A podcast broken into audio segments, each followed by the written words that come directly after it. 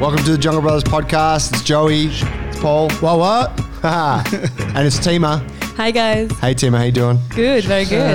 Guys, uh, thanks for joining us. Um, today we've got one of our one of the newest recruited coaches at Jungle Brothers, Jungle Botany. Um, it's going to be a fucking hard time getting through this name change. Um, Tima, how long have you been working with us for now? oh, great question. Uh, About three probably, months. yeah, probably since let's say Feb. Right, I got to Sydney, um, probably at the end of January, around the twentieth. Um, and yeah, came straight here. Actually, you were at the door, you I and JT. The, I remember the day you walked in. Yeah, and I walked in um, on a Monday morning. I got here on a Friday night, and I was like, I need this Monday morning. I want to go. And yeah, I walked in here, and uh, about ten days later, I think I took on my first class um, with a very very late notice because um, T forgot to let me know. Naturally. and yeah, and that was it. Yeah, And so you have taken over your role here. You're the head Fight Factory coach. yeah, So you've taken over that program from T, yeah. which is Tuesday, Thursday nights. Yes. Um, are you involved in any of the other classes at this point? Not at this point. Uh, for now, only the Fight Factory. But um, yeah, hopefully in a few months, um, as I'm finishing my certification, then I can start getting more involved with um, strength strength training or yeah. That's cool. It's very serendipitous because for years Tiora was saying, "We need a specialist fight coach. We need a specialist fight coach." It was for a long time. For fucking goddamn, like from back in the old gym, and then it was about what I don't know. That was maybe two weeks before he left. that Tima walked in, and he was like, "That's the girl." Yeah, it was it was just a, a great timing. I I wanted to leave Byron for months, and every time there was something happening that did not allow me to go, uh, the f- plan was Melbourne. Ended up coming to Sydney, um, and uh, at the right time, I think it, yeah, the universe was just uh, keeping me up there and and waiting for the right time. Um, and I, I came here not knowing that you guys were looking for somebody. So it was just perfect timing. And I remember T telling me um, after I took on that first class, we coming down the stairs, and he just told me, you know, team, I don't believe in coincidence. Like you just walked in at the right time, the right person, and this is yours if you want to. That's it. And I just said, yeah, of course I want to. I'm in. How cool. Yeah, super cool. How did you um you had been you had been following us for a while and we'd spoken on Instagram because I used to manage the account and and uh, I was very aware of you.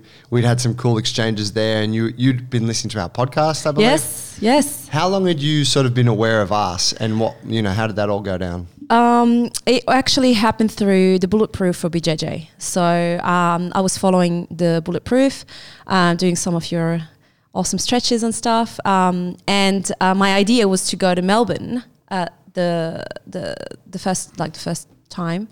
Um, so I actually messaged the Bulletproof uh, for BJJ account talking about Ginastica Natural. Um, and you replied back to me saying, "Oh, this is Joey. I'm actually in Sydney, but JT is in Melbourne." Explained the situation a little bit, um, and then from there, I kind of linked it back to Jungle Brothers, and I just saw a few posts and a few videos. I'm like, "This is really cool," and I started following. Then I started listening to the podcast, and it just made me want to be here. Really, like I moved when I moved here and I came here the first day. I felt like I knew every one of you. Like I knew what was your role, who was who, the sound of the voice. Um, just and and I would laugh listening to the podcast and thinking, man, I'll have a great time with these guys. like I just I knew you already, and I knew I would be home here. That's kind of eerily cool, isn't it? That it, that like a you know, I mean, it's you know, makes me proud that our that our marketing can kind of deliver in that way because it's kind of what it is. But it's so cool that you can yeah you can get this insight into people through a podcast or whatever. Um, to the point there that when you meet them for the first time, it's almost like you already know them. Yeah, exactly. Yeah, I that's mean- how it felt. And Instagram and social media does that for us, doesn't it? But like I think podcasts go that next level where you just get to know them more intimately. Absolutely, and because you you share some you know really content that was relevant to me, but also through the podcast values or things that you you defend. That's that's what Jungle Brother is, and that was aligned with with me. So I think that's why I felt like I need to come here. That's very cool. What was um? So you're in Byron Bay. Yeah. What was your deal there, and what made you leave? Because apparently, that's where every fucking person in Australia wants to live. yeah, it is. Uh, it is a beautiful place. So definitely, I understand why everyone wants to go there. And I went there not really knowing what what was Byron, but um, I lived in Byron for six years.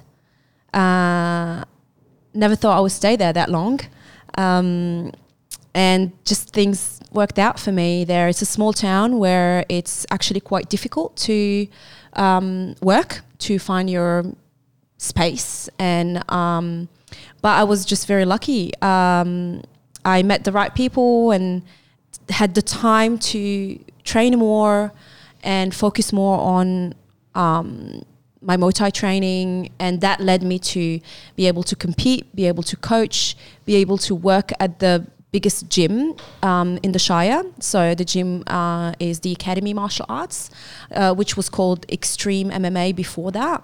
So I started there when it was Extreme MMA and went through all the transition with the the, the owners and the team. Um, Extreme MMA. It brings kind of conjures up some images, doesn't it? Yes, that's that's why the whole They rebranding into right. the academy, which is more school, A bit more refined. yeah, Yep. base kind of image.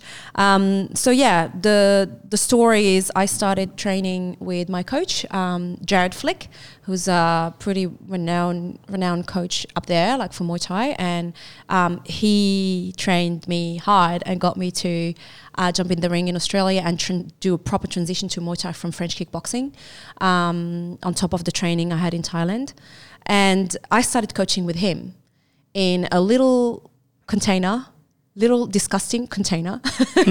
um, we had no showers, nothing. Was a proper Thai style thing.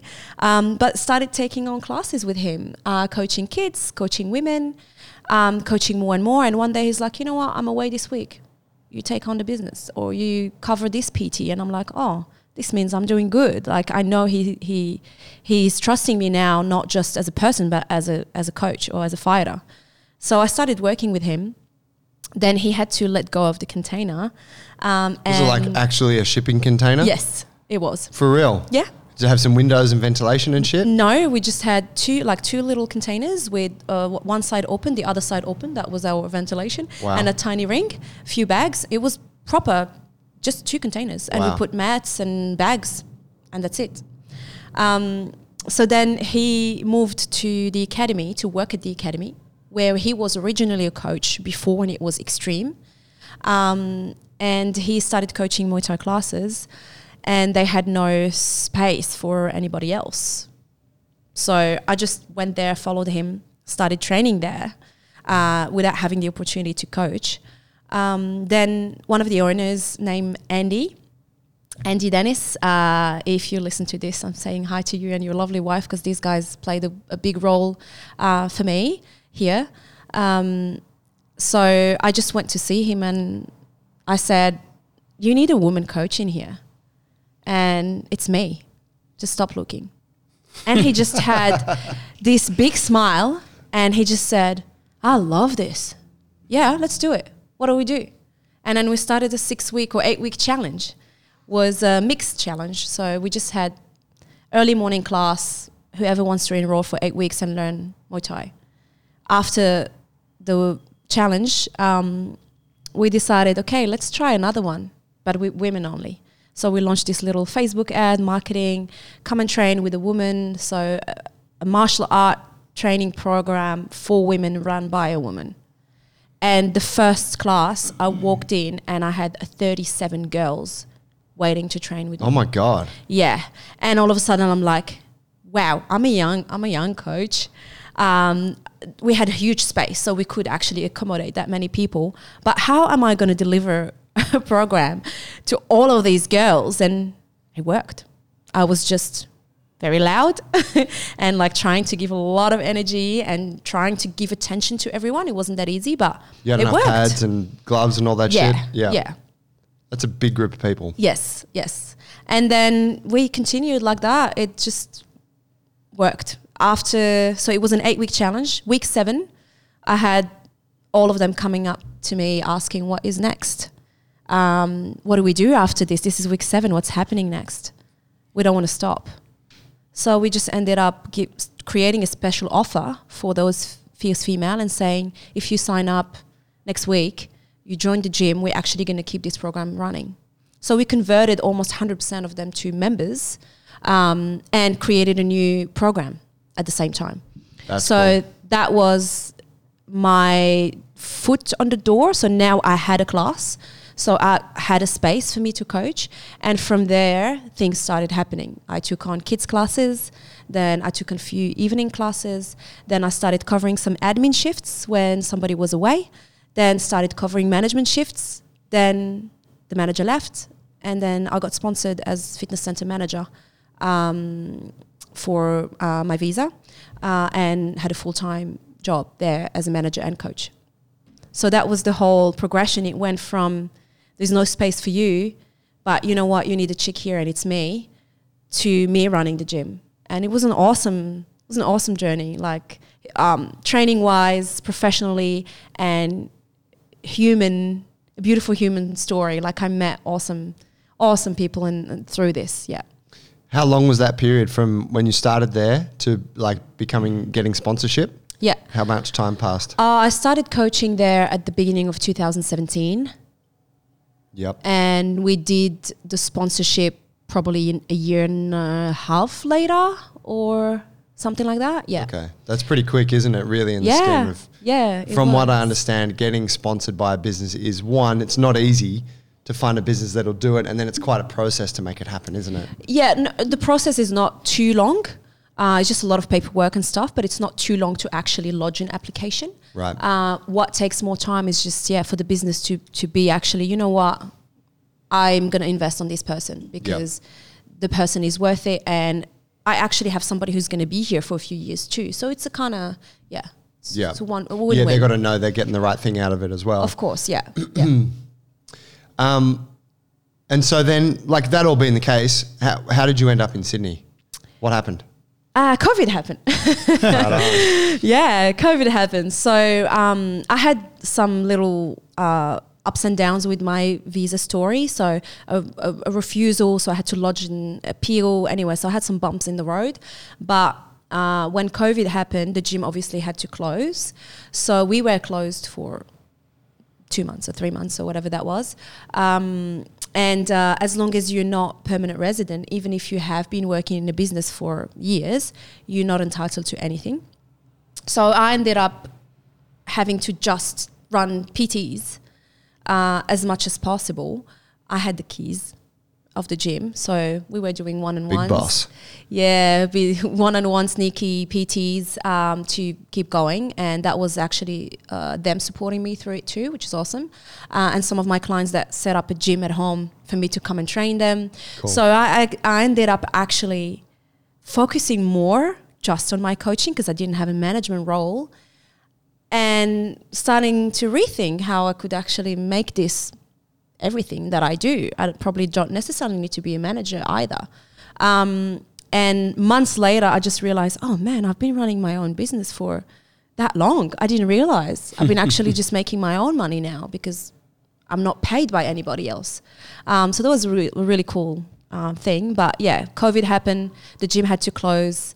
For them to be able to reopen uh, in a better financial healthier way, because there were three business partners, um, and there there is only one left now. So they kind of split at the same time.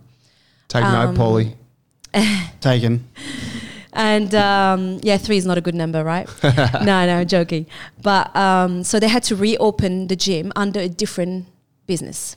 Right. So the space, the Academy Byron Bay, is massive. It's two floors. It's huge. So now inside of one gym, there are three gyms. oh. So one is CrossFit Byron Bay that has uh, taken a part of the building and is paying rent. One is the Academy, uh, the Academy Byron Bay, which is now only Jiu-Jitsu. And upstairs where I was coaching is now Newman Boxing. So it's a striking studio. Okay. So there, there is enough space to actually create three gyms out of one, plus a cafe and a lounge area and reception area. So it is massive. Um, so f- to do that, it means that the old business is dissolved. does not exist anymore. There's no ABN, so there's no more sponsorship. Right. Okay. Yes. Um, so yeah, it was just a good time for me for a change. And in the meantime, I had other things happening in my personal life. Uh, I was meant to move to Brisbane, so I had uh, a breakup and everything else like happening. It was just a, a heavy year of shifting things. Um, and then I just decided, you know what, Byron is awesome. I got the most out of it. I had an awesome experience. I learned all of these things that I can take now somewhere else because it is a small town where I feel like I cannot grow and evolve anymore. It's too little for me. Let's move. So I literally had no plan, just knowing that I wanted to go. So I put everything I have in my car, um, and I had friends of a friend that lived in Bondi and had a spare room where I could stay for a week or two. Bondi is like an outer suburb of Byron Bay. yeah, I had no intention to live in Bondi for sure because I knew Bondi, Coogee, and all that that that Yeah. jazz. But I was just like, I'm definitely not moving to Bondi. But it was really nice to have a place where I could actually land and be for a week or so. So put everything in my car, everything I could fit in my car, um, and uh, drove down. And went to um, stay with these friends. Uh, they are really close friends to me now, which is beautiful. And uh, stayed with them for about 10 days till I found my place and uh, started looking for work and everything else. But yeah, I had nothing. I didn't know anybody either. And that was, and then that was a couple of days later. Then you came down here. Yeah, yeah. I got here Friday night and I was here Monday morning. Fucking cool, Yeah. man. Yeah. So when you got to Bondi, you didn't really have any expectations of what you were going to do in Sydney. You're like, I'll just get there and figure something out. Yeah, I didn't have expectations and I didn't have plans, but I had some strong Is- gut yeah. feelings. That's not necessarily true. You had expectations. Oh yeah, actually yes. I mean, yeah, yeah. I had expectations. Can I you mean, I tell didn't us have about your about yeah what you thought you were going to do here? Because you told us just before, Yes. and we've, we've heard this, and I love it. It's it's almost similar to how you ended up at um, uh, the academy. The academy, yeah. where you just presented yourself and said, "This is it." yeah. Can you tell us? Yeah, it's that's what happened. I just had some really strong gut feeling that I had to come here and that I would be at the Jungle Brothers. I cannot explain why, but it's even me being here today in this podcast. I have said it too. So I just um, I was following you and really loving what you guys do, and I was telling my friends when I left, I'm moving to Sydney. I'm gonna live by the beach. So I found a house just by the Mahon pool, which is awesome. Um, and That's uh, in Maroubra. Yes, in. Maroubra, yeah, with the coolest housemate and coolest dog. Absolutely love it. Um, and uh, I'm going to work at the Jungle Brothers in no time. I'm also going to have my podcast, and I'm. Go- I said all of these things. It, it is ridiculous how, and I, I remind myself this all the time now. Just keep on doing it because it works. What do you want? Well, write it down or say it out loud because. Oh, this this sounded Aussie out loud. My God, because you're gonna make it happen. And I really try to practice this now all the time uh, because I did say this.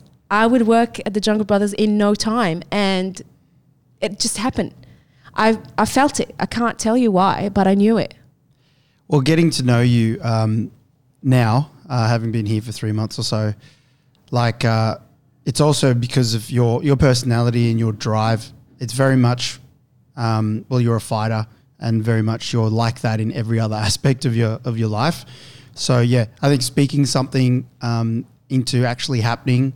And you know you can talk about like law of attraction, etc. It brings that to the forefront of your mind, but you still have to take action. And you're you know, since you landed, you've been going pretty damn fast, going for the goals, and you know, you're a hard worker too.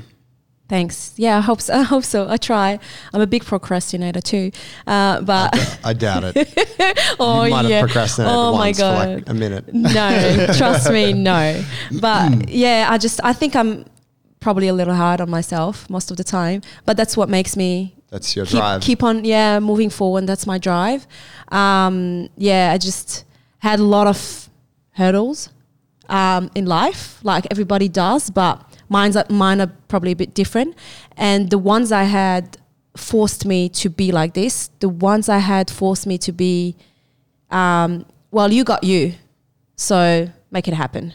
So be stronger than the others. Be harder than the others are. Be tougher. Be that was the mentality I had. But I think training, definitely training martial arts, have made me more like that. Um, and it was just the best thing I ever did for myself in my life. It changed me. Is there any of those hurdles that are um, not off limits that you could maybe talk about today? Yeah, of Or are they course. I. I can talk about all of them because I think I'm not the only one. You know, everybody has those, and um, so yeah, just left home when I was um, 18. So I was uh, born in France. I'm French Moroccan. Born in France. Uh, moved back to Morocco when I was seven, uh, and um, moved there with my with my parents, with my family. Uh, went to a French school, so I was living in Morocco, but a little bit disconnected from the country because I was in a, a French school, like French calendar, French everything. Um, then when I was 18, um, I wanted to go to uni and keep studying, so I could not do it in Morocco because I was studying in a French system. So I moved back to France to do that and uh, that was that was uh, the big change. That was okay. Now you're 18. You're going to move back to France. You're going to be independent. You have to run everything by yourself, your apartment, whatever. But I also grew up in a in a let's say traditional. Uh, school wasn't traditional, but home was. Um, and uh, just a different mentality, old school mentality from my parents. Moroccan traditional. Yes, yeah, and from uh, my dad in particular. So, for example, like martial arts is something that I kind of always had in the back of my head when I was a kid, but it wasn't a thing for girls, so I never ended up doing it. But I always was in sports and compe- competition, so I was um, competing in athletics, um, and somehow like my family was more supportive of that than something else. So I was just yeah sprinting and stuff like that. So always loved um, competition. Then um, yeah, then I left when I was 18, and very quickly I just understood if I want to be independent on my decisions, my choices, or whatever I want to do, I need to be financially independent. So within a year, so I was 19, I uh, called my dad and I said, "Look, I don't need a financial support anymore. I'm good now. I'm just going to make it on my own." So I was basically studying, working, doing internships uh, while I was studying, because in France we have a pretty good system for that. So I did my um, my uh, bachelor and my master in uh, an in a kind of internship. So especially if you work for big companies, and I did work for Coca Cola or big businesses at that time, they actually pay you a business school, which costs grounds and grounds a year, and they also give you a salary. So you study, you work, so you work a lot more than other people, but you do get your degrees, you are paid, you have experience at the same time. So it's like Wow. the best thing you can do. But that that allowed me to actually do private business schools that I didn't have to pay for or have a student loan for, um, and also have uh, an income. So I could pay my apartment, start traveling, That's and cool. yeah, without having to ask anything to Yeah, my sure. yeah family. So what were you studying? Was it, it was it was business? Yeah, I did. Um, I did a, uh, a bachelor in like business and marketing, and then I did a master in uh, management business retail, and it was specialized in big, uh, big distribution chain. Yeah. So, and I did a a lot of my internships in uh, food distribution ch- chains. Yeah. Yeah, I think that's that's a huge thing for an 18 year old to do. Um, I think it's hard enough that you know not everyone can have that perspective because many people, well, if you're fortunate, you know, will not move out of home within their own city with their you know the nest and home and safety close by. Maybe they will wait till later. Um, but yeah, to do that and move to another a whole other country, um, and then cut off any and you know any safety financially as, as a choice um, yeah that's huge and you become independent really damn quickly um, yeah that's a big move Yeah, you do, and I think that yeah was. Um, I just kind of almost like, mm, I want to be what my mum was not, uh, and I think that was my my motivation. I just felt like yeah, my mum wasn't um, so much, but actually she was. Now growing up, I understand that uh, for her it was a choice to actually look after her three kids, but for me growing up, it was like, mm, no, I want to have a career, I be a businesswoman, and I don't want to be at home looking about after kids. now growing up, I understand that if you can do that, it's actually a chance. It can be a choice. Didn't see it like this when I was Mm. younger, but that just yeah made me more driven to to succeed a little too much because then I was so oriented career like big time. I had yeah, uh, yeah. I just wanted to have to be successful business woman, and I got there. I could see you in that role. High Oh. powered. Oh my god, yes, high powered, uh, high heels, blazer, red lipstick, Oh. and glasses, and just Brutally like honest. follow me. Head Meeting is happening right here. yeah, take a seat and then straight into business. I was a ho- I was a horrible businesswoman, but I was paid to to be that. Um, yeah, so it was actually a lot of pressure, big big markets. So I was running 165 million euro a year for that company. So it is a lot of money in food industry. Um, so a half half cent matters. So can you join the dots to then coming to Sydney? If you were to fast forward, you were doing that for some time, and then the decision was to move out. And obviously, you're pretty far from pinstripe suits right now. Yeah, very far from it. um, so yeah, when I um, She's wearing a jumper that says "Death by Gay Club." exactly. That's yeah, that's important to point Sneakers. out. Yeah. yes. Um, so uh, did that till uh, I was 27. So when I was 27, that's when I decided, okay, I need a change.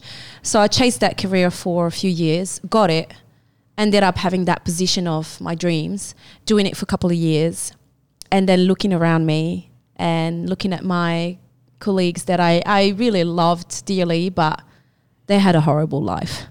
40 on their, in their 40s, smoking two packets of cigarette a day, super stressed, making good money, but f- what for? They don't have time to do anything. They don't even remember their kid's birthday or names. They go on a holiday and just lay down in a chair around the pool because they're exhausted.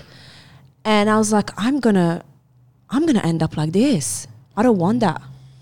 And um, yeah, one day I was in Biarritz. So Biarritz is uh, the south coast of France, um, just in the Spanish border, and that's like the little French Byron Bay. Actually, it's all a surfy town, and I was just got out of the surf and sitting, you know, in, in- in the sand, and I'm like, my God, I, I would love to be able to do this like more often. And uh, my friend just told me, well, you can. It's just up to you. And just something happened at that moment, shifted. I was like, he's right. I actually just have to quit my job and I can do whatever I want. But I was so surrounded by people that were career oriented just like me You're in that, that, I- world. I, Yeah. couldn't see it. When I started getting out of the zone and s- having friends that run their business in the surf industry or whatever and having an awesome life and making more money than me. And I was like, Far out. yeah, why not? And I went back home and I started planning. It was in May. I started planning my escape. How am I going to leave this without quitting my job? Were you already training at that point and Yes. fighting? Yes. Uh, at that point, That was part of your life. yeah, it was. And uh, so the, the job I had was very stressful. And that's what led me to start striking, basically. it was extremely stressful, a lot of pressure. You know what time you get to the office, you don't know what time you leave. Um, so I just thought I need something very challenging, hardcore, where I finish and I'm done. And also where I can shut my mind off. I'm not thinking about my business or whatever.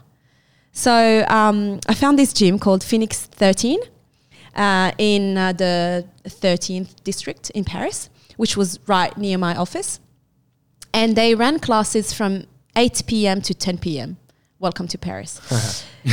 but I was like, you know what? You have no excuse to miss it because I'm often at the office till 7 p.m. or past, but I leave by 8. So I have no excuse to miss it. I'm going to go there. So I went to my first class, trial kind of thing. And that was it. I don't know what happened, but I was like, this is for me. The next day, I went to the shop, got shin pads, gloves, mouth guard, everything. Came back the next day with the everything. I'm ready to go. and that was it. Started training there, and it was French kickboxing, so quite different than Muay Thai. Is that Savate? Yes, Okay. Savate, Savate French kickboxing and boxing. So we had both. I remember Um, the, the the UFC UFC one with uh, what was his name? Gerard. Uh, Gerard, Gerard. yeah, Gerard. Do you remember he fought? Um, he was. Uh, I think he got to the final, fought Royce Gracie, and then got beat by Royce Gracie. But he was a famous. He was a famous Savate fighter. the, the just the art is completely different. Like the kicks and stuff are very very different. I, Yeah, right. I actually right now that I changed, I was like, nah, never again. I'll do that shit. Like you think Muay Thai is a Oh. more developed art? Hundred percent. Muay Thai is definitely the more um, efficient and hardcore striking art is Muay Thai. Can Can you tell us a little bit more about? I know you're on your story now, but can you tell us what what are the actual differences? I don't know what. Uh, the is. difference is so um, mainly, let's say they mainly come uh, into kicking. So hands, probably the same as Muay Thai. as probably the same as Muay Thai. Let's in say the terms of basics of, it, yeah. But in Savate, so there's no elbows. In Mm-hmm. Savate, there's no knees. There's no clinch. Okay. And the way of kicking is is yeah, the, all the fun is gone. And then the way of kicking is um, more like a, you flicking your leg like Yep. a whip, and you take it back. Muay Thai, you throw your hip, and your hip lands back. It's a it's a kick that comes really from your hip that hurts a lot more. Comes with like a, a bent knee, and you're really kicking with your shin. In Savate, we had shoes, like flat shoes, and the shin guards go from your knee to your ankle. They're not covering your foot. Hmm. So you're wearing shoes okay. makes a whole difference. The first time I had to transition to Muay Thai and wear shin pads that were covering my foot and were and training barefooted was so weird for me. Okay. Yeah. Uh, kind of unprotected. Yeah, it's just uh, the motion is completely different. The stance is different. The way of kicking is different. That and at the end, it makes your way of punching different too. And I just love knees and elbows. It's just so cool to have that too. Fuck people up you with those taking, things. yeah, you're taking the best weapons out of you. No way. The guy's name was yeah Gerard Gordeau. Oh, That's Gerard it. Gordeau. Yes, That's yes. Yeah. yes, yes. Absolutely. I remember Yes. him, um, the the Hawaiian guy, the sumo guy, Teila Tuli. being on his ass on the edge of the cage, and he just like head kicks him in the side of the head like a baseball bat. Yeah, and Teila Tuli's tooth flies out of his mouth. Oh, that's right. Yeah. and he, he was like sumo wrestler. He's like, oh, he hadn't he didn't think about if I if I'm just sitting there, I'm gonna get kicked in the face. Yes. that was so heavy. UFC one, it's come a long way. Go on. So you you're this high powered corporate chick. You're Yeah. doing the thing. You found fighting, and it's an outlet for you. Oh, it was a massive outlet for me. I just uh, I loved it so much. I was waiting for the time I'll go and train, um, and I'm guessing that the coach would have seen great potential in you from the beginning in terms of like because you're just all in. That's what You're like, I'm here. I'm training. yeah, Already athletic as. That's what happened. I I was from a little bit, athletics? but yeah, I was a little bit, but not so much. Like at that point, I was working so much that you have you don't have time to go to the gym or do anything. Um, so it was a good way for me to get back at it. It was the opposite. I was like unfit and um, and uh, just eating sandwiches in front of my computer at lunchtime. It's so bad. Mm, Drinking heaps of sandwiches good in coffee. Paris. Yeah, they are. That's. That's one thing I definitely miss. I prefer Aussie coffee, but the French sandwich. Um, and uh, so yeah, I started training, and what happened is very quickly I moved to advanced classes and like striking with advanced people, and I just um, I don't know why, it just clicked like this. I was good at it, and that's it. I kept going and loving it, and, and then slowly, slowly, you start having like inter clubs competitions and stuff like that, and it's all padded because Savate Savate is different. And the funniest thing is, uh, our training was eight to ten p.m., but the training before us, six to eight, was Muay Thai. So every time we had that crossover in the changing rooms, right, with the Muay Thai chicks and us, and I see them coming every time with like black eyes and they looked like strong and they looked so mean. And I was like, these girls are so crazy. Do you, can you imagine? Knees and elbows, they're crazy. I'd never do Muay Thai. That's what I always used to say. Um, I don't know who that chick is is Now. now. She's gone. She's dead. Um, so yeah, it was like something I didn't think I would do. That was like the next step, and uh, it isn't. Not anymore. Can I ask, um, just going back a bit about um, with your dad, Yeah. where you told him, um, hey, I'm, um, you know, I'm good. Like I don't need financial support and whatever. And, and you know, you're, you know, you're 19 years old at the time, so to him, you're still his little girl. Um, was that culturally? I'm guessing that was a pretty big move for you to make. Like I'm, like, uh, did you grow up? Uh, uh, do you have a religious background? So my yeah, my parents are Muslim. Okay. Yeah, and I grew up in that Muslim tradition. Yeah. Um, now I like I don't practice. I haven't been practicing for for years.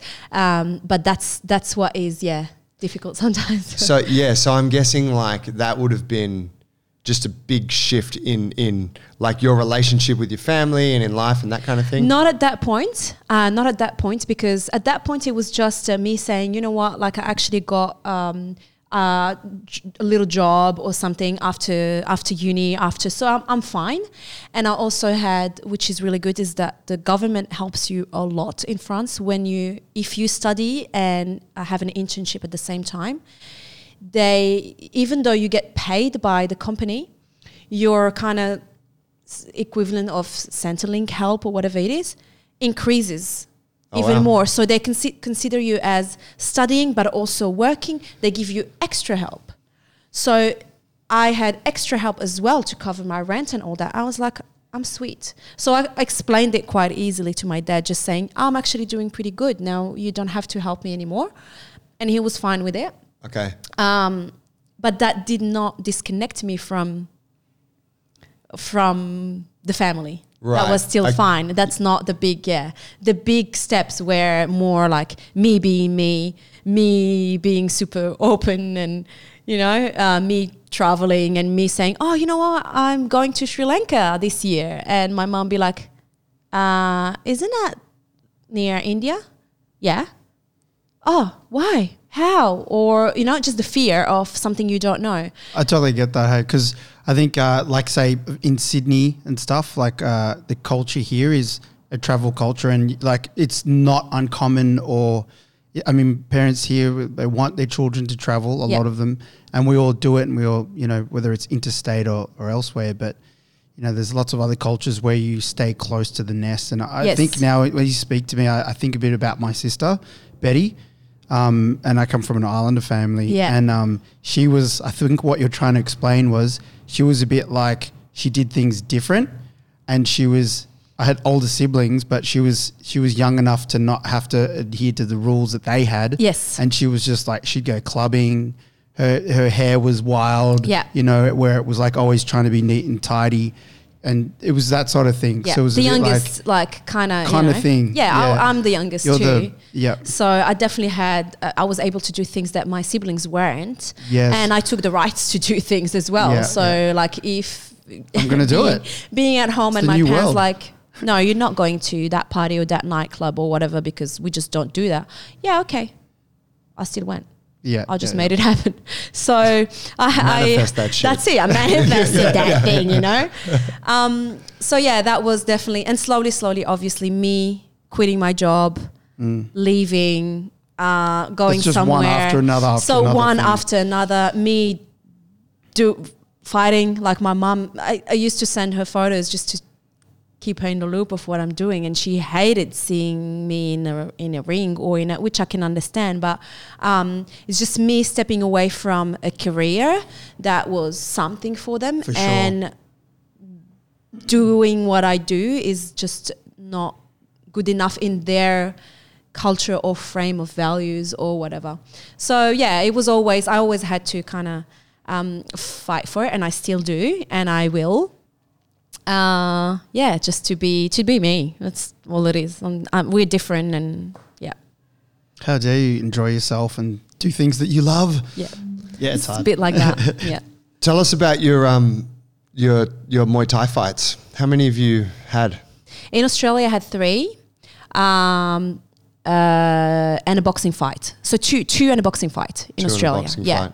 and yeah, the hard thing with uh, Muay Thai is, is all the fights that kind of uh, fall through. Happens a Um, lot. Oh, a lot. I probably had four or five falling through. So you go through the fight camp, and if you're lucky, you don't go uh, right up to the end, or they find you someone else. Um, and sometimes it's like a week out of it or two weeks out of it, and uh, injury happens or something like that to you Right. or to your opponent. I had to pull out too because I injured my ankle really badly uh, a few years ago. I was meant to come compete in Sydney actually at the, at the YOKKAO show. It was a huge one. And uh, smashed my ankle and was out for weeks. So they they did find her someone else, but sometimes that stuff happened and it's so frustrating. Um, and the worst actually was um on my way in day. That was the the worst ever. I went You through the whole. out that your opponent- Yes, I went through the whole uh, fight camp. I did my first part of the weight cut in the morning.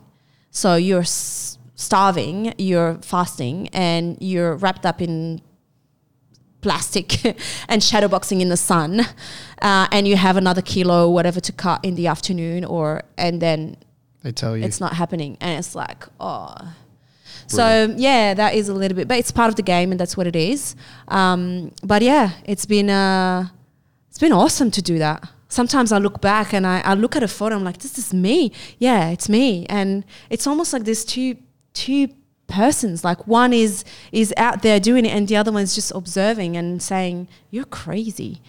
Um, yeah it's it's awesome how how what you can actually do.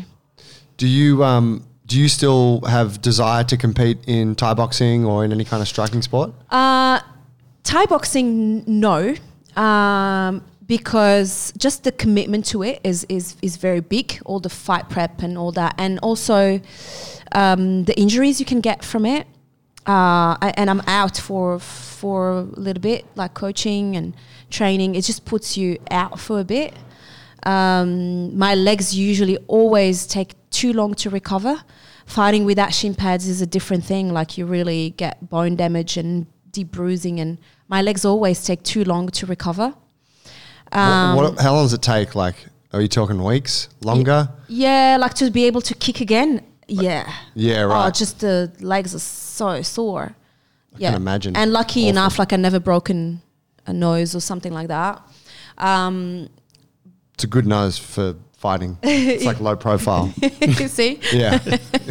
might happen with jiu-jitsu you don't know. But then i decided i wanted to fight mma so that's how my journey with jiu-jitsu started. Uh, i thought okay i had the savate i had the muay thai i had the boxing i had an awesome boxing boot as well. Um, and then let's do let's do mma that would be cool to fight in the cage. So i started grappling and It I've would be cool. All the listeners are thinking the same thing. so good. So that would be actually the only thing I still have on the back of my head. All right. Is maybe, It would be good to tick that box. maybe it would be good to tick that box, and it would be not like it's different than than Muay Thai because of the, the grappling option you have while you're fighting and a lot of people would just strike a lot. Mma is becoming a lot a striking sport but because a lot of them aren't coming from a background jiu-jitsu they're coming from striking background and adding jiu-jitsu. But to me now i think both are quite like i feel like both are so present in me that i would definitely shoot and go to the ground in the cage you know to fi- finish with a sub. So I don't know. Interesting. Uh, could could could could happen, could happen. But I started jujitsu because of that reason. I wanted to get in the cage, and I thought, okay, let's start grappling.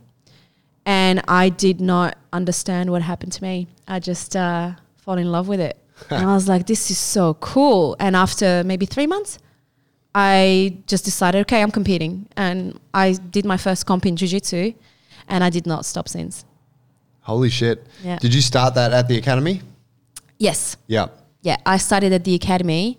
Um, I had uh, a few classes here and there when I was still uh, striking a lot, and then I got injured, so I had a long break. Uh, I had a knee injury. I had a long break, and when I got back, I decided I'm gonna have a break from striking training to really focus on jujitsu, and I'm gonna be on the mats every day rather than striking. And things just changed from there because I gave more time to jujitsu. When you start starting jujitsu or starting Muay Thai is very, very different. You get into Muay Thai a lot faster. You feel like you learn and evolve and understand more what you're doing a lot faster. In Jiu Jitsu, you're lost for a year. And you're like, what am I doing? And slowly, slowly, pieces start to come together. So it's just a longer process than Muay Thai. And it was at the start very challenging for me to sit on the mats with people I coach upstairs on the boxing studio and sit on the mats and be the newbie who does not know what she's doing at all. It was uh, just a process of here I am again trying to learn something that I don't know, but I want to good at I want to be good at this thing.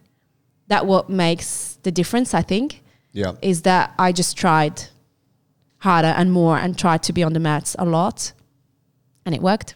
I just I don't know I just love it. What do you uh, What do you think? You know, fighting in general and spending time in a in a fight gym. It's a very male thing. Like the gyms are largely male dominated.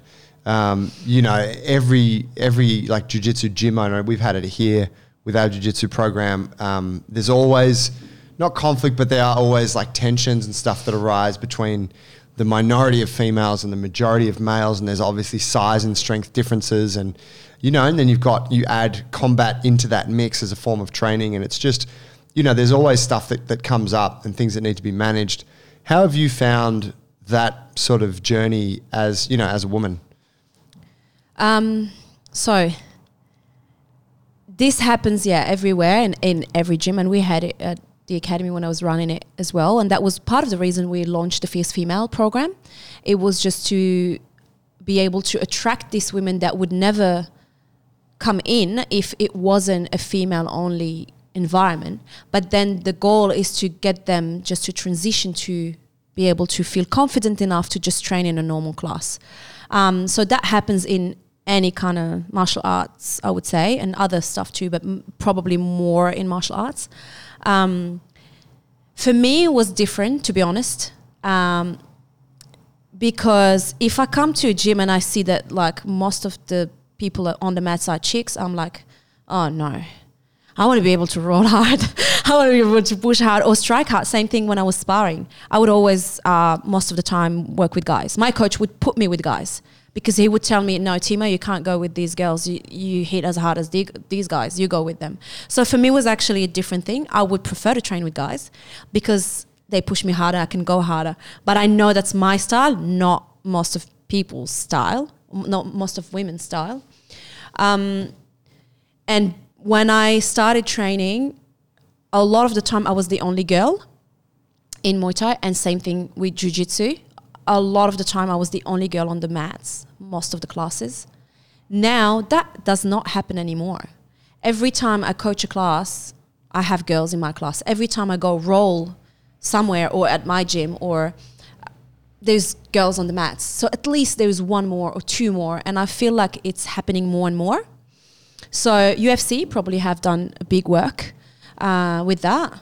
Um, and then I think gyms have done a lot of work as well, trying to attract the female community, creating female only classes as well in Jiu Jitsu too. Yep. Um, and just trying to emphasize a lot more on women on their marketing as well, showing the self defense aspect more. Um, and you coming here to have a good time, learn something, and have a sense of community rather than you coming to fight. And I think that has attracted um, women as well. So yeah, it is changing. It is changing. Yeah, I'd agree with that. I mean, I think it's still, I think yeah, it's it, it's definitely changing. It still is a very male dominant thing. Yes, hundred percent. It is. It is a male dominant uh, world for sure, um, and that's a, a thing. I uh, I'm on a mission really, and uh, I What's that mission? I um you know how sometimes people always tell you, oh, you've got to find your purpose, whatever. Maybe I'm saying these things because I lived in Byron for too long.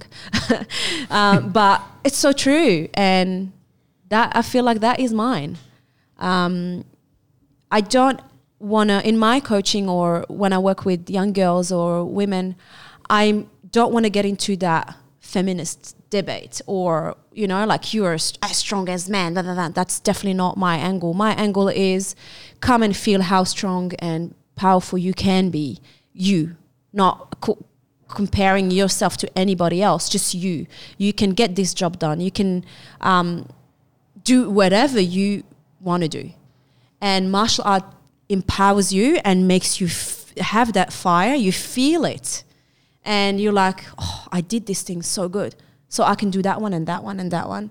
And that's my mission is empowering women, young girls, through martial arts because I think it is one of the best tools to do it. That's what happened to me. That's what changed my life the last I've been now for 8 years or doing it. That's what changed everything for me. I decided I would go and pursue that thing. I decided I would quit my job. I decided I would um, fight for my choices, uh, facing whatever culture, family, whatever it is. But those are my choices. So you have to pay a price for it. But I can handle it and that's the difference that's what martial art made as a difference is showed me that yes i have everything i need to do it and running the fierce female program in bahrain that's what happened to many of them um, from quitting a job to starting their own business from divorcing and i was telling that to Paulie yesterday this story and um, um, of one of the, the ladies I was training, Mandy. I'll just say her name. She's awesome. And she did the program for months. And I went away on a holiday for weeks. I came back. The girls were waiting for me coming back. They were waiting with, for me with flowers. I just wanted to cry when I saw them. And then Mandy looked so shiny, bright. I was like, wow, something happened. And she came up to me at the end of the session and she said, Tima, I just want to say thank you like you really changed something with this program. And I'm like, what do you mean? She said, well, I divorced. and I'm like, oh shit, is it a good news or a bad? She's like, hell yeah, it's a good one. I've been there like for 17 years. I was like not happy and I thought I couldn't do this with my boys. She had two boys and and after training and after doing all of this, I just realized I can do it all and it all comes from this. It's so powerful. And she stopped training not long after that because she did what she needed to do through that. So oh, it wow. can come into your life just as a, a therapy. Mm. And then that's it, as it can stay. For me, it stayed and, and became, became a job and a mission. And I'll do this until I die. I want to roll on the mats until I can't use my hands anymore. um, and but for some people, it's just a, a, a therapy or just a time, and that's fine. But I realized how how that was actually how how that helped me so much in my life and how I could help other women just by actually telling them my story and then making it their story. And it's it's amazing. I feel so lucky that I I can do this, that I found something where I can make a living it's my passion, it's my sport, it's and I'm doing good. I'm paying rent for living here, you know. This is my uh, my rent mm, to the to community, the to the earth, to whatever. It's so awesome to be able to do that. It really makes me it makes me happy to do this. Yeah. You mentioned before there was some sacrifices. Yeah. To to you know to live that to live that mission.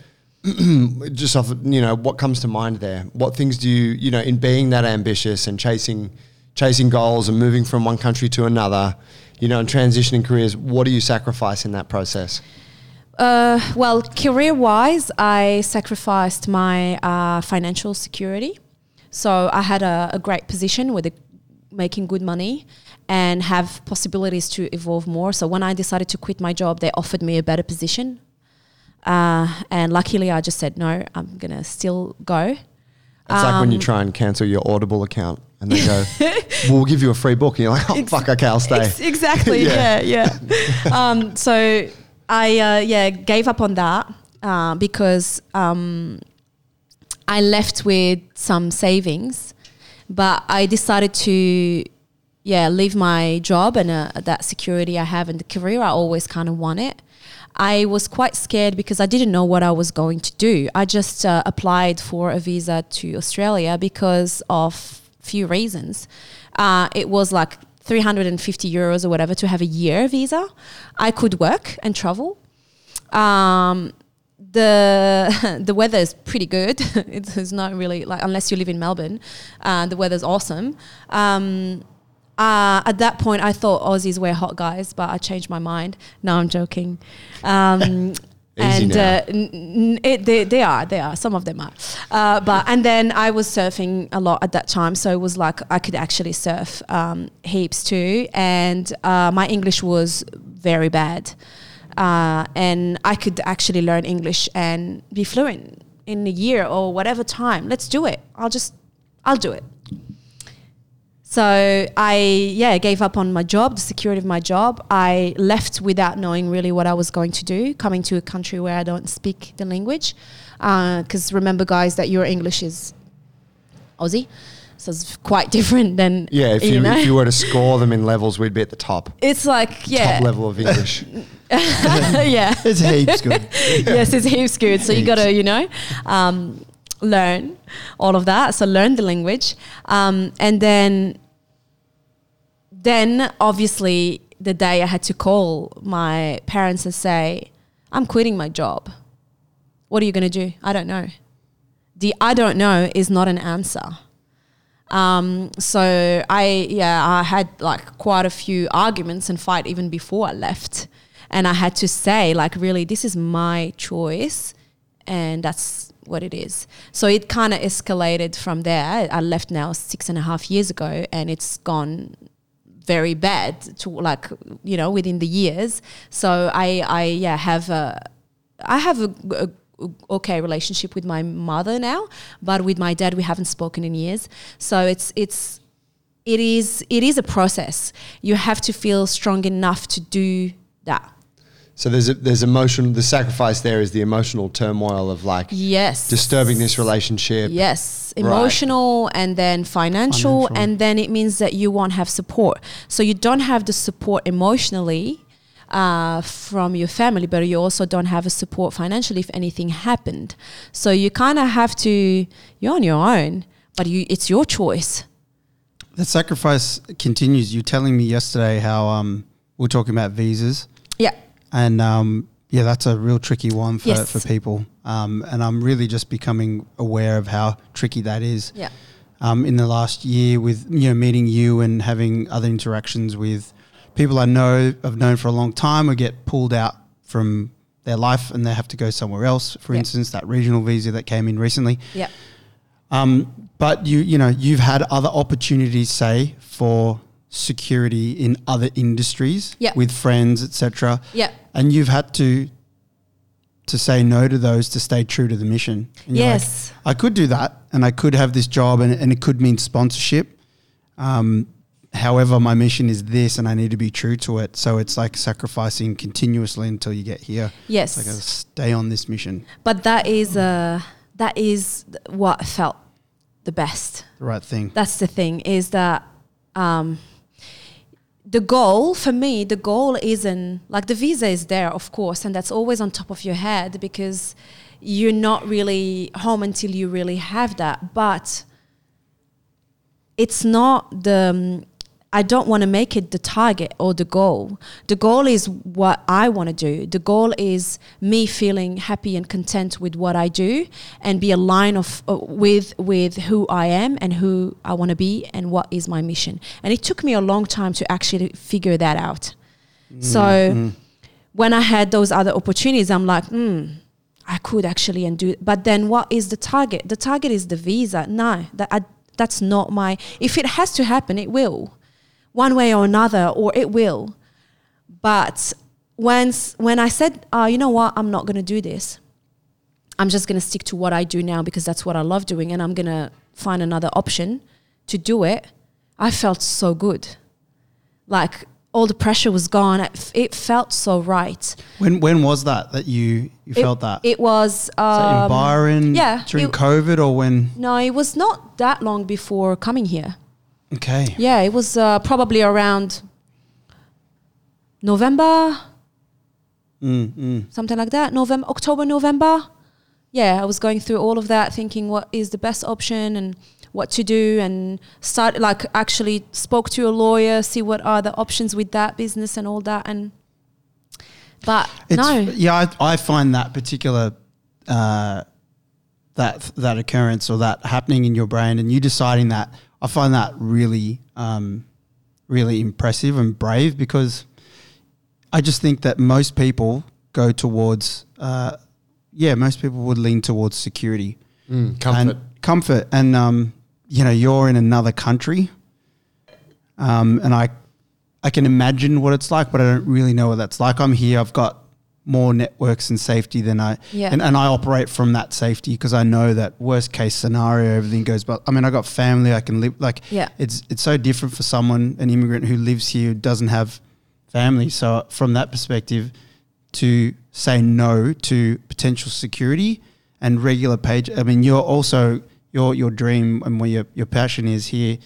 It's also not a, a career that has a, a salary and stuff either. It's not like you, No. you- you're actually having to do small business and it's continuous. It's every day. Um, I just find that, you know, incredibly brave. But I, to be honest, what it is really, and that, that was my re- realization is that's when I really realized that this was home. That um, I do have that security. Even if I don't, I do. Because I've been here for a while now and I actually have created a family It's true. that is not yeah i had that support when i needed it and there's few people that i can mention that are amazing and that have that f- role of family support more than mm. my own my blood one it is michaela those are people that, that i want to talk about Now you're on the biggest platform. Let's, Naz, let's name him. Pete, um, Thomas. Um, it's just these people, and there's more, are just incredible. There are people that help me in many ways. There are people that just told me, "What do you need? This here, here it is. Home, here it is. Money, here it is. Support, here it is. Everything." And really, like, we're your family here. Just don't worry. And it's so that's community and that is so priceless. So I feel like I really do have that support now. I have kids uh, like mm, my friend Naz. She's got two beautiful daughters, and these kids, I feel like they're my my niece or my nieces, or I have that that now, and it's so awesome to feel that. So even though I had those moments where I was like, "What do I do? I'm in trouble and I'm alone," but then I had these reminders too. You're not actually, because these people just told me, "Hey, you're not. We're here. We're your family." Oh, amazing! And role models and like Pete. Um, uh, he he uh, is a, a man that I admire so much here. Um, he lives in Byron Bay, and he's a, a really really awesome local figure. Everybody loves that man so much, and for many reasons. He's a a, kettlebell specialist. Um, I learned everything I know about kettlebells with him. He taught me so many, so many beautiful things about training and life. He has been like a really good uh, support, and um, had gone through a hard time this year, losing his son, and even through that, he was still an example and a model to follow of strength, of generosity, of opening, of how insane is that? And I have these people around me, and they're they're family to me. So, yeah, I I found a good one, a chosen one. It's it's so brilliant to have that. Yeah.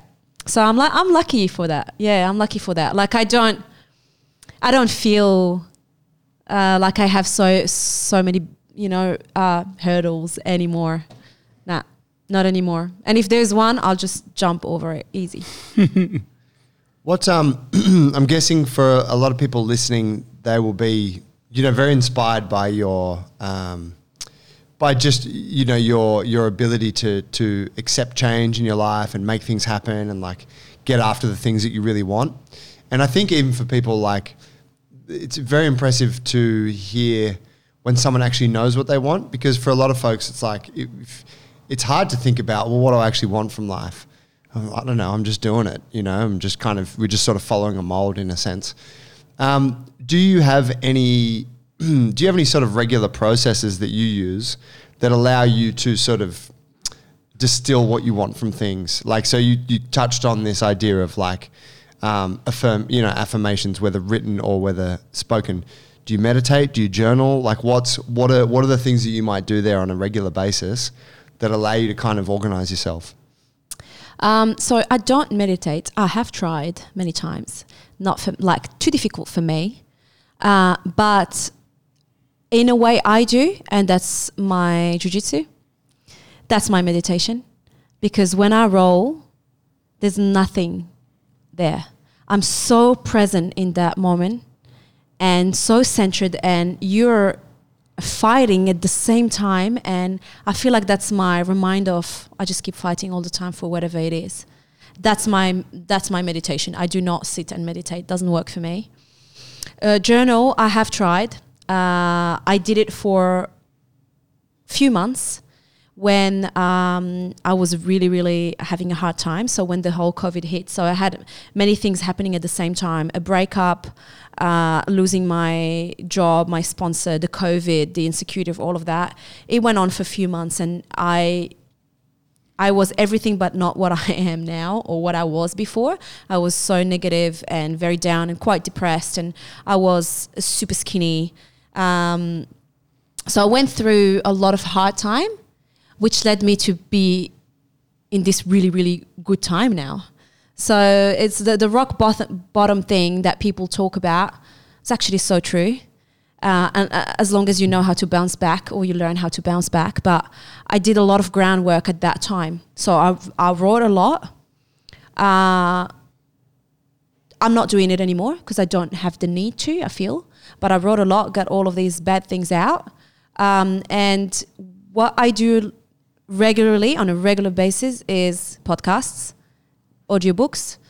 I listen a lot to things. I'm not very good r- reader to sit and read, but I'm really good at listening. So I'll be doing it in the morning when I catch the bus to go study, when I'm driving, um, at home, when I'm cooking. I constantly listen to things.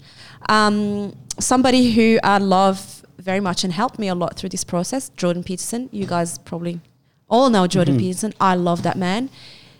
His words resonated with me a lot through that time.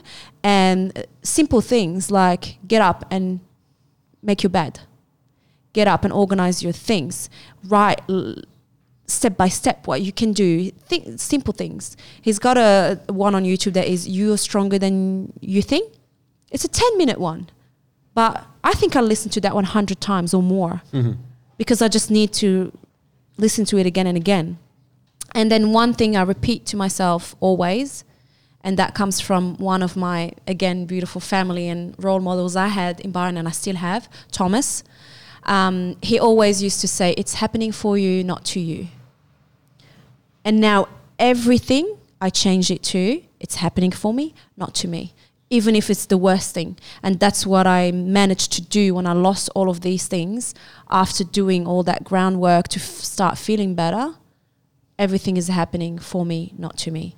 So there's this thing that I repeat all the time and always trying to listen to podcasts, just repeat things. Like you got to repeat them all the time. Mm. It's not enough to just understand it and process it once. It's a, a continuous reminder and work that you have to do. So I find different sources to yeah remind myself.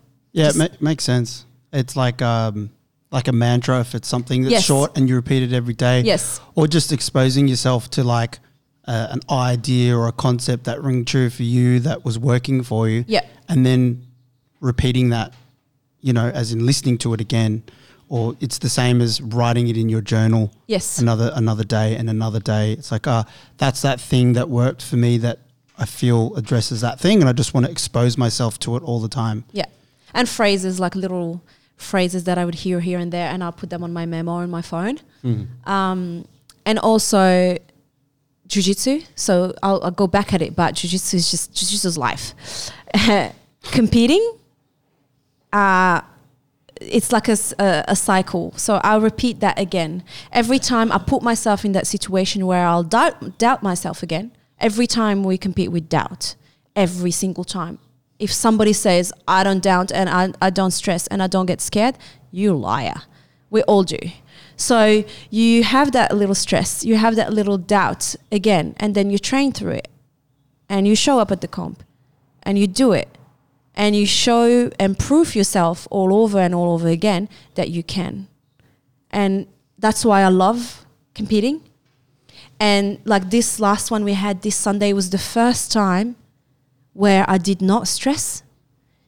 Don't know why. I'm uh, I'm You getting, so I'm excited getting, I'm getting first fight. enlightened, guys. yeah, I was so relaxed and so centered and s- feeling so confident and strong. I looked at these girls thinking, "Yeah, how how long is it going to take me to finish you?" really, I decided this in my head, and I always visualize the same thing. I always visualize the ref uh, lifting my arm up. That's what I do every time. And the the girl, you, the girl's head is in your hand, and it's severed from her body. No, never. You never We're wanna. we do it all with love and Jiu-jitsu is respect. my meditation. Finish her. but no, I really picture that. I picture every time the ref lifting my arm up, and I I feel it like I do it with my arm, and I love yeah I love this cycle we go through when we compete because that's just life.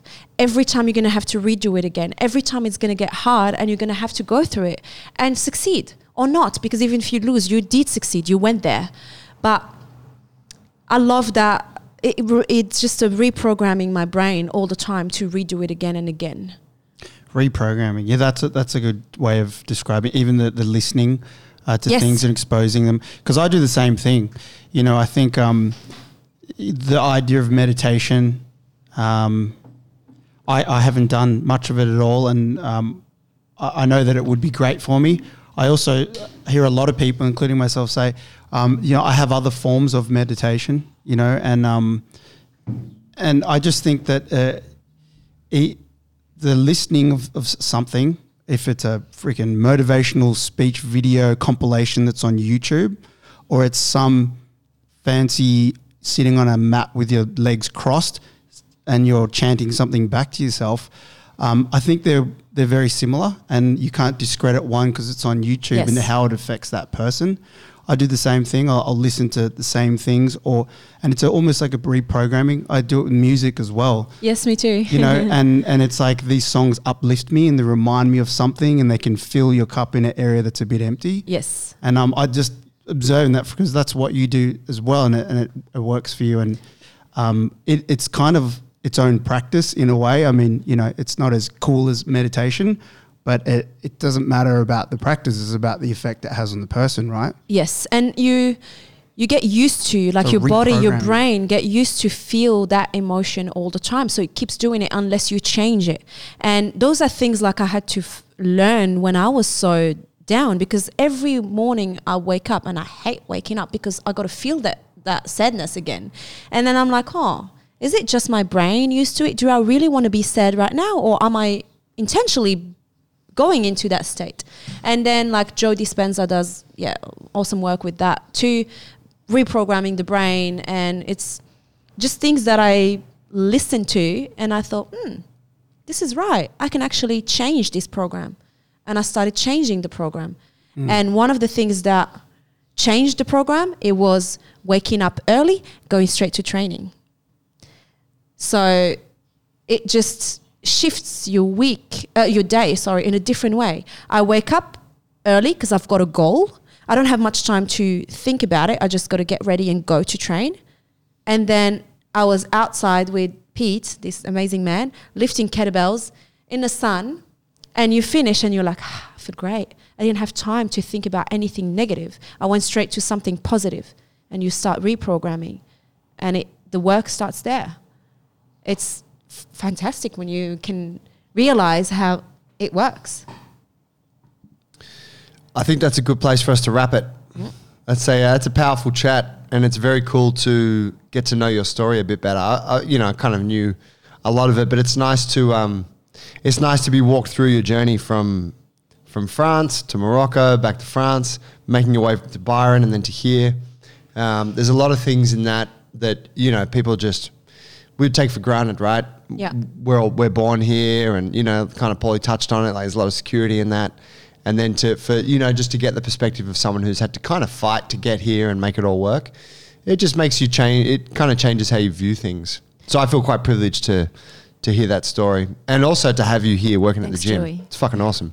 I'm loving it. This is uh this is my tribe, really. Like I um I had that feeling straight away coming here. This is uh this is the this is the place. This is the people. It's not like the pla- it's not about the place because this can happen somewhere else. Um, but in another JB like T is is working on it, for example. But it is the tribe, is the essence of it, and that comes from you guys. And it just goes like downwards and everybody else is giving that again and again and reprodu- reproducing that like dylan is doing awesome work with that for example um, We but love yeah, having you here. this is Yeah. my pla- this is my place I'm, I'm really happy to be here um, and for the fierce female program just to finish on that um, it has been amazing to do that in Byron and create uh, a beautiful, strong community around that. And my mission is to do it again here. So, uh, Fierce Female Sydney will take uh, on soon. Um, and uh, I'll be really, really happy and, and privileged to share that with more women in this community. Consider that the official announcement that the Yes. Fierce Female program will be kicking off at some point soon. Yes, absolutely. You're where can where can people find you and get in touch with you? So um, they can just uh, go onto Instagram. Of course, we all run social media. So Timissima or uh, www.teamerscoaching.com. Um, that's my website where you can find all uh, information about training that I do and, and things that I offer, from Muay Thai to Ginastica Natural, which is a bodyweight training. Um, and uh, the Fierce Female program will be kicking off uh, soon, so there'll be some Facebook advertising for people that don't know the gym, or just message me um, straight on my socials, and and we'll get you in. Timissima. Timissima, yeah, T I M I S S A. Lovely. Very cool. Um, you you speak two other languages. French. Do you speak Arabic? French, Arabic, Spanish, English. Can you give us a little outro in a couple of those different languages, please? Um, let's uh, let's start with French. Give us a little French, just for our French listeners. I know they'll appreciate it. Yeah, um, there are actually a few. Um, un, un plaisir de travailler ici, euh, un, un environnement exceptionnel avec euh, des coachs exceptionnels qui ont vraiment à cœur de prendre soin euh, des gens. Euh, c'est beaucoup plus que s'entraîner, beaucoup plus que s'entraîner. Ça, ça, ça va du, du corps à l'esprit. Voilà. Fucking smooth. Do you want it in Arabic? or Can you what? give us some in Arabic? That'd be real cool. I'm not quite sure. um, فاطمة الزهراء um, أخدم في Jungle Brothers uh, Botany um, uh, إلى بغيتي ت- تعلم uh, موي تاي تعلم جوجيتسو um, uh, النساء uh, كنترين النساء uh, إلى بغيتي تجي وتعلم معايا فاطمة الزهراء that's uh, اسمي Ah, that's so cool. Mad. Thanks, Tima. Musical. Thanks boys Thanks, Paulie. Guys, thanks for listening. Hope you enjoyed that episode. Um, thanks for being a supporter of the show. If you did enjoy that episode, please share it with a friend. Helps to get the word out there and, and um, bring people to hear the awesome stories that we get to share of people such as, as what Tima just shared with us. Um, we got our coaches intensive coming back up in August. If you're interested in that, get in touch. junglebrothers.com. Uh, big props to Panavol Coffee. We We're drinking the brews today. Didn't give them a shout at the beginning. And uh, we do have the JB games coming up. So if you are a member of the tribe, know that your time is coming to compete. Uh, thanks, guys. We'll catch you next week. Peace.